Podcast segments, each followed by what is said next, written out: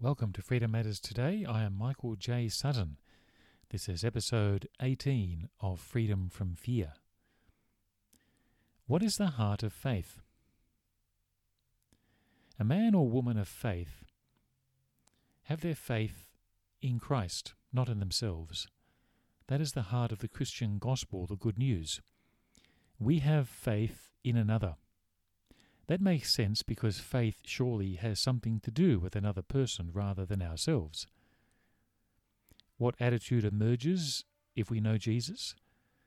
What is the heart of faith? It is a recognition that we are in a relationship with God by virtue of another, not ourselves, and that one is the Lord Jesus Christ.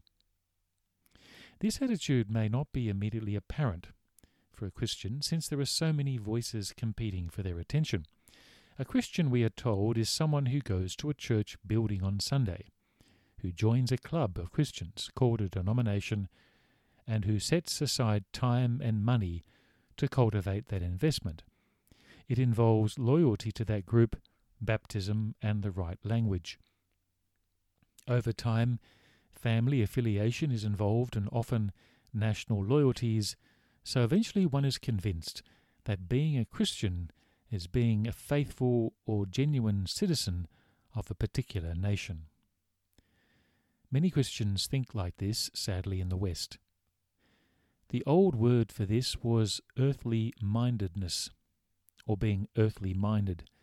It has its focus downwards, towards the earth, towards human traditions, man made conventions, and expectations and what man expects and man demands. The demands of men shape and mould Christian identity. It was in the days of Paul and the Apostle, even in the beginning of the Christian faith, so let it not be said that the Christian faith started well, only to fall apart or decline. Anything good in the world is always under attack from the very beginning. Even the best fruit is vulnerable to bugs. The way of the Christian is the opposite. If you are following the expectations of the church, the denomination, the traditions, the rituals, the heritage, then, my friend, you are on the wrong path. For you are not following the Spirit. You are not opening your eyes to brothers and sisters in Christ across the aisle in the other churches or other denominations in other nations who have an equal share in your faith and with whom you will share eternity. It is not you or your traditions that bind people together. It is God who binds people together by His Spirit. The source of our boasting or the basis for our confidence is not ourselves, but it is the person of Jesus Christ. Paul writes this in Philippians chapter 3 verses 7 to 11. But whatever were gains to me, I now consider loss for the sake of Christ. What is more, I consider everything a loss because of the surpassing worth of knowing Christ Jesus my Lord, for whose sake I have lost all things.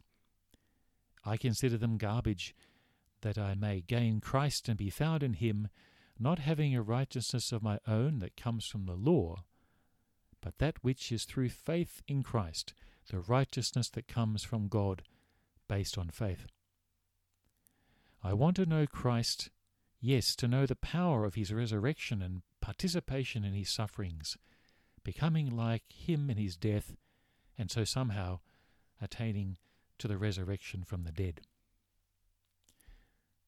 Paul worked it out.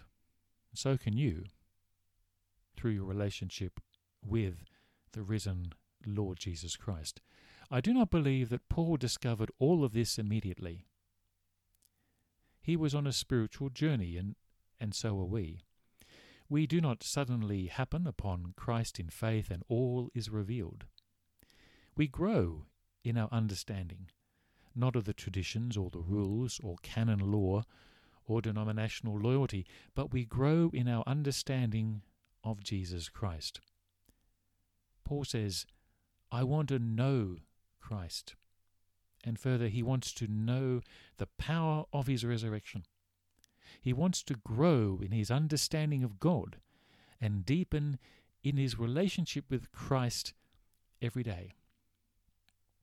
Paul is not always looking back and saying, Thank God I was circumcised on the eighth day. Thank God I was baptized by the priest.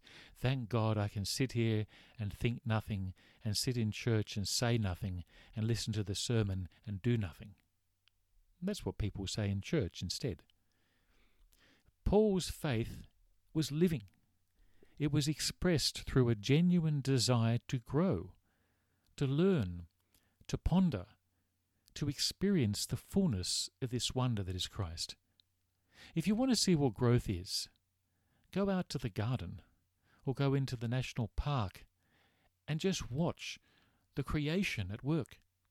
Look at a flower grow, look at the grass grow, look at trees grow. They're constantly on the move. Even trees move.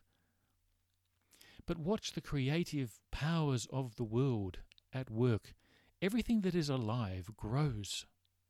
And in glancing or looking or searching or pondering the creative world that God has made, you can see what Paul is saying. He desires not to stay still, not to rest on his laurels, not to look back to the past, but to grow. But not to simply grow, but to grow in his knowledge of Christ.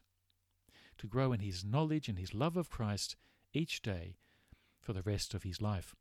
Because you cannot compare Christ with anything or anyone. And if you can, then I'm sorry, but you're not a believer in Christ. There was a time when all of Paul's earthly credentials meant everything to him. He was an intelligent man, a learned man, a wise man, that much is clear from the New Testament. Yet he could say that whatever were gains to me, I now consider loss for the sake of Christ. What is more, I consider everything a loss because of the surpassing worth of knowing Christ Jesus my Lord, for whose sake I have lost all things. I consider them garbage, that I may gain Christ and be found in him. You will never hear a Christian fascist say this. Never. You will not hear them even mention the name of Jesus. These hypocrites talk about traditions and culture and everything else, but they will never talk about their personal relationship with Christ because they don't have any. Listen to the words Paul uses loss. He uses it twice. Garbage, contrasting the best of his life with the simple knowledge of the Lord Jesus Christ. To know Christ, says Paul, is surpassing worth. And his goal in life is that I may gain Christ and be found in him. This is faith in action. What is the heart of faith? Faith is more than simply knowing Christ. It is receiving Christ, and Paul talks about this when he speaks of righteousness. This is the death blow, my friends, to earthly mindedness. This is the kill shot to Christian fascism, the last nail in the coffin to self righteousness. Receiving Christ is the heart of faith owning faith and making it personal. This many Christians fail ever to do, and I don't know why. They claim to believe in Jesus as their Lord and Saviour, and then they go through life in their own strength and in their own power. They say that they receive Christ, and maybe they do. I'm not going to judge them, only God knows.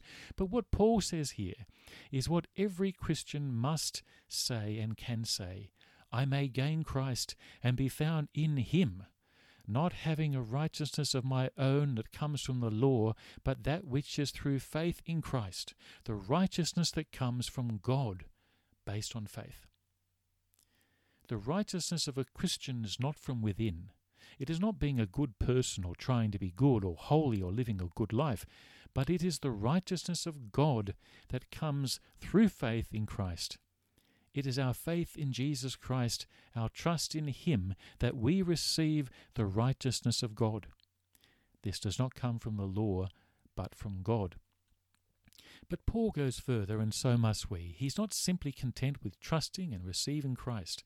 He does not want to rest on his laurels, as we might say, but he wants to deepen his relationship not with the church, not with church traditions or the church fathers, but with Christ.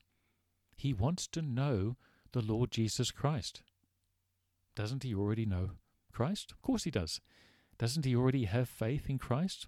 Of course he does. Hasn't he already received Christ by faith? Yes.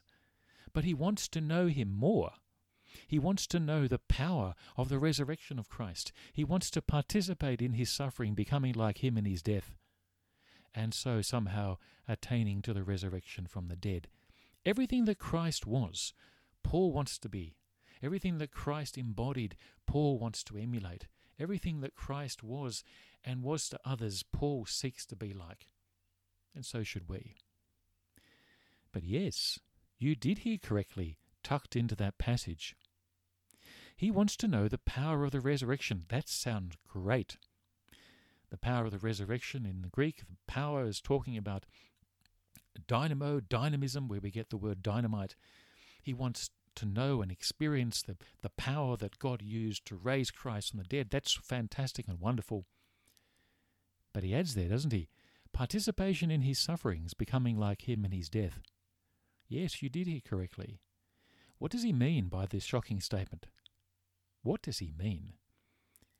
Find out tomorrow in the next episode of Freedom from Fear. Remember, freedom matters today because you matter to God. Thank you for listening to this podcast. You can find more out more about Freedom Matters Today if you go to our website freedommatterstoday.com. You can subscribe to our daily blog to your uh, inbox each morning.